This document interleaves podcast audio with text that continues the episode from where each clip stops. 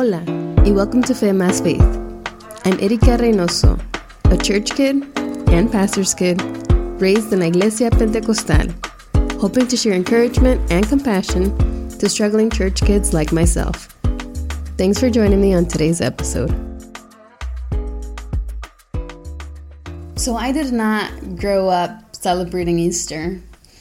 You know, the reasons uh, were never very clear, or I maybe didn't understand it, but all I knew is that it was a holiday where people all around the world celebrated the resurrection of Jesus, but there was a resistance um, in my community, and I and I realized that it's a large portion of the Latino evangelical community that doesn't really engage in Easter celebrations for, you know, whatever reason. I'm, I'm I know that there's a lot of theories in it, but um, so I always only knew that it was something that we didn't really do intentionally. I knew about the Easter Bunny and you know all the fun things that happened, but I didn't really know much more outside of that until I was in college, and my campus minister walked me through what Easter looked like for him. And I realized, I remember being captivated that he talked about how you know, on Good Friday, there would be a remembrance of the crucifixion of Jesus. And from Friday to Sunday, there would be intentional reflection and engagement with the story of the death of Jesus and what that meant for the disciples. And I remember him sharing how he felt the heaviness that the disciples felt after their Messiah was killed on the cross and sharing uh, the hopelessness that came for them when, in the midst of uh, the death of their uh, rabbi, of their teacher, they had nowhere to go. And so, as my campus minister shared with me what Easter looked like for him, I remember just longing for that myself, wanting to take the time to sit in the darkness that came with the death of Jesus not for me to live there to abide, abide in it, but for me to understand the true meaning of the death of Jesus for his disciples. And in so learning that, I recognize the importance and the significance in truly reflecting on the resurrection of Jesus um, required looking at his death and what his death meant for his disciples because it only made the resurrection that much more powerful.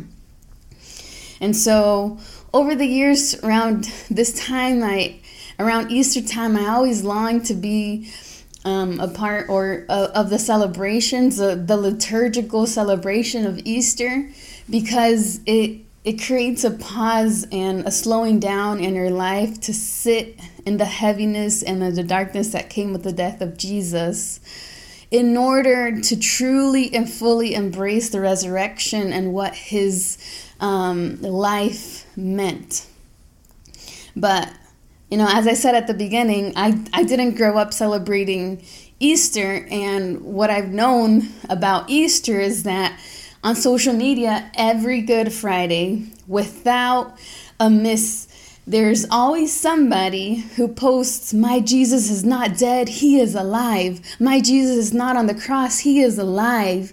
As people take time to reflect on the death of Jesus on the cross, um, there's this resistance to accepting that Jesus was dead at some point and there's always this rush to get the resurrection Sunday. You know, like there is no intentional and purposeful meditation on the death of Jesus because there's always a rush to get to resurrection Sunday.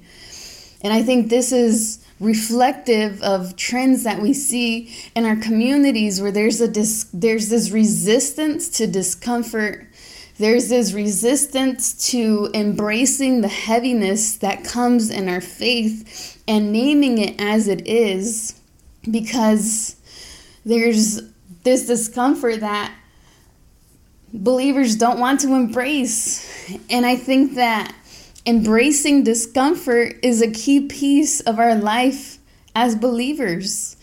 Uh, because as believers, first of all, first of all, as humans on this earth, we will we, we're gonna suffer. We're gonna struggle. You don't have to be a believer to struggle in this world, and yet as believers, we continue to struggle and suffer in this world because we're we're part of a broken world. And so when when there's this resistance to discomfort, there's also a resistance and an inability to receive the learning and the lessons and the formation that comes through suffering, that comes through our struggle.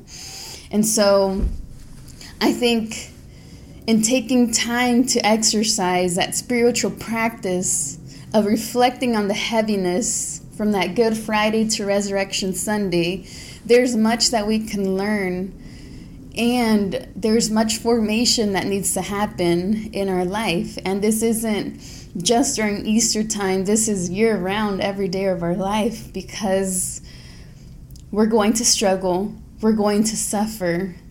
And if we're rushing to get the Resurrection Sunday, we're going to miss the opportunity to be formed by the Holy Spirit, to learn how to live in every situation.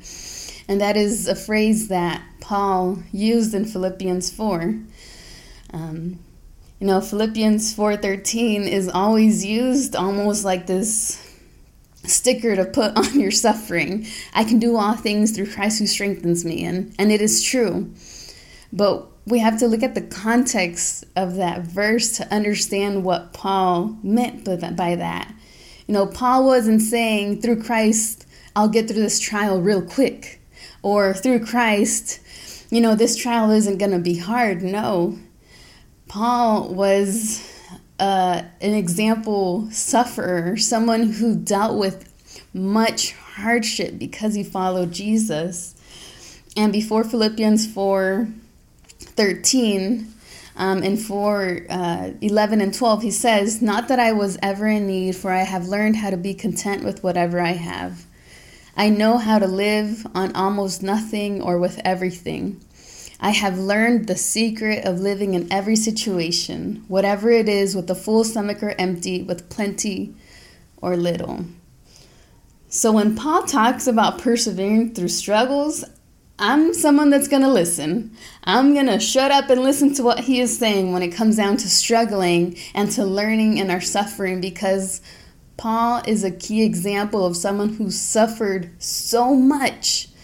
And yet, through that, he received a formation of the Holy Spirit. In 2 Corinthians 11, he kind of does this like list of everything that his, he has lived. He says that he's been imprisoned, whipped, faced death, beaten, stoned, shipwrecked, lost at sea, robbed, and among other things.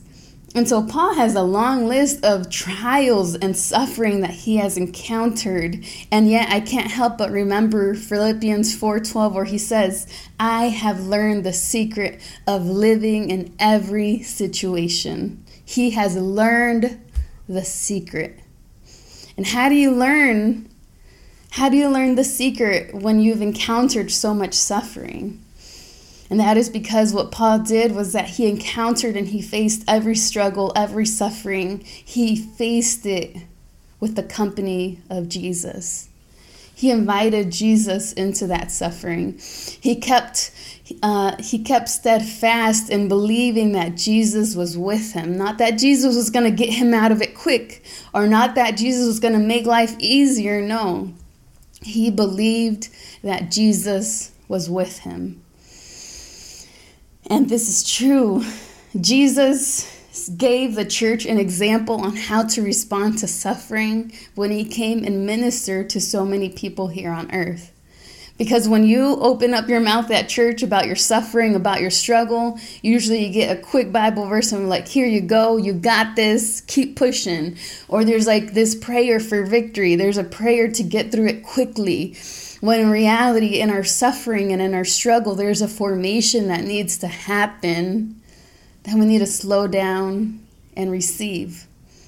And Jesus is someone who slowed down and sat with those that were in their struggle, in their suffering, and he walked with them. I see this most with the Samaritan woman. in John 4. The Samaritan woman was a woman who was ostracized by her community because of her past, because of her history. And she is someone that coped with her marginalization by isolating herself. The Bible says that she was at the well at noon, and it wasn't normal for people to go out to the well at noon because it was the hottest time of the day. People would go to the well in the morning or in the evening, but the Samaritan woman, because of the shame that she carried, she had to go at noon by herself. And where does Jesus meet her? He meets her at the well at noon. You know, Jesus is someone that he meets us in our coping strategies. He meets us when we isolate ourselves, when we're feeling shame and embarrassment. Jesus is someone who sits with us and listens to us as we're struggling and suffering. You know, Jesus, when he sat with the Samaritan woman, he didn't have an agenda to get her through that trial quickly. He didn't have an agenda to rush her into being sanctified. And the thing is that we often believe that that is what God is doing. We believe that God is in a rush to fix us or that God is trying to hurry us up to get to a certain spiritual level when Jesus slowed down with the Samaritan woman to meet her where she was. And Jesus does that with us too. too. He longs to connect with us. He longs to engage with us and he longs to offer us salvation, just as he did with the Samaritan woman. And it begins by embracing the heaviness, by embracing the darkness, by embracing our reality and inviting Jesus into it. Because if Jesus teaches us anything through the story of the Samaritan woman is that he cares about us. He sees our struggle. He sees our coping mechanism. He sees the ways that we've had to walk through life because of our history, because of our past, and yet he slows down to be with us. Because he knows that when he walks with us, he knows that when He connects with us in the midst of our struggle, we will receive the formation and we will be strengthened in Him and through Him because through Christ we can do all things. Thank you for listening to today's episode. Be sure to follow me on Instagram at Faith and subscribe to this podcast. Your following and sharing help spread this message of hope and compassion.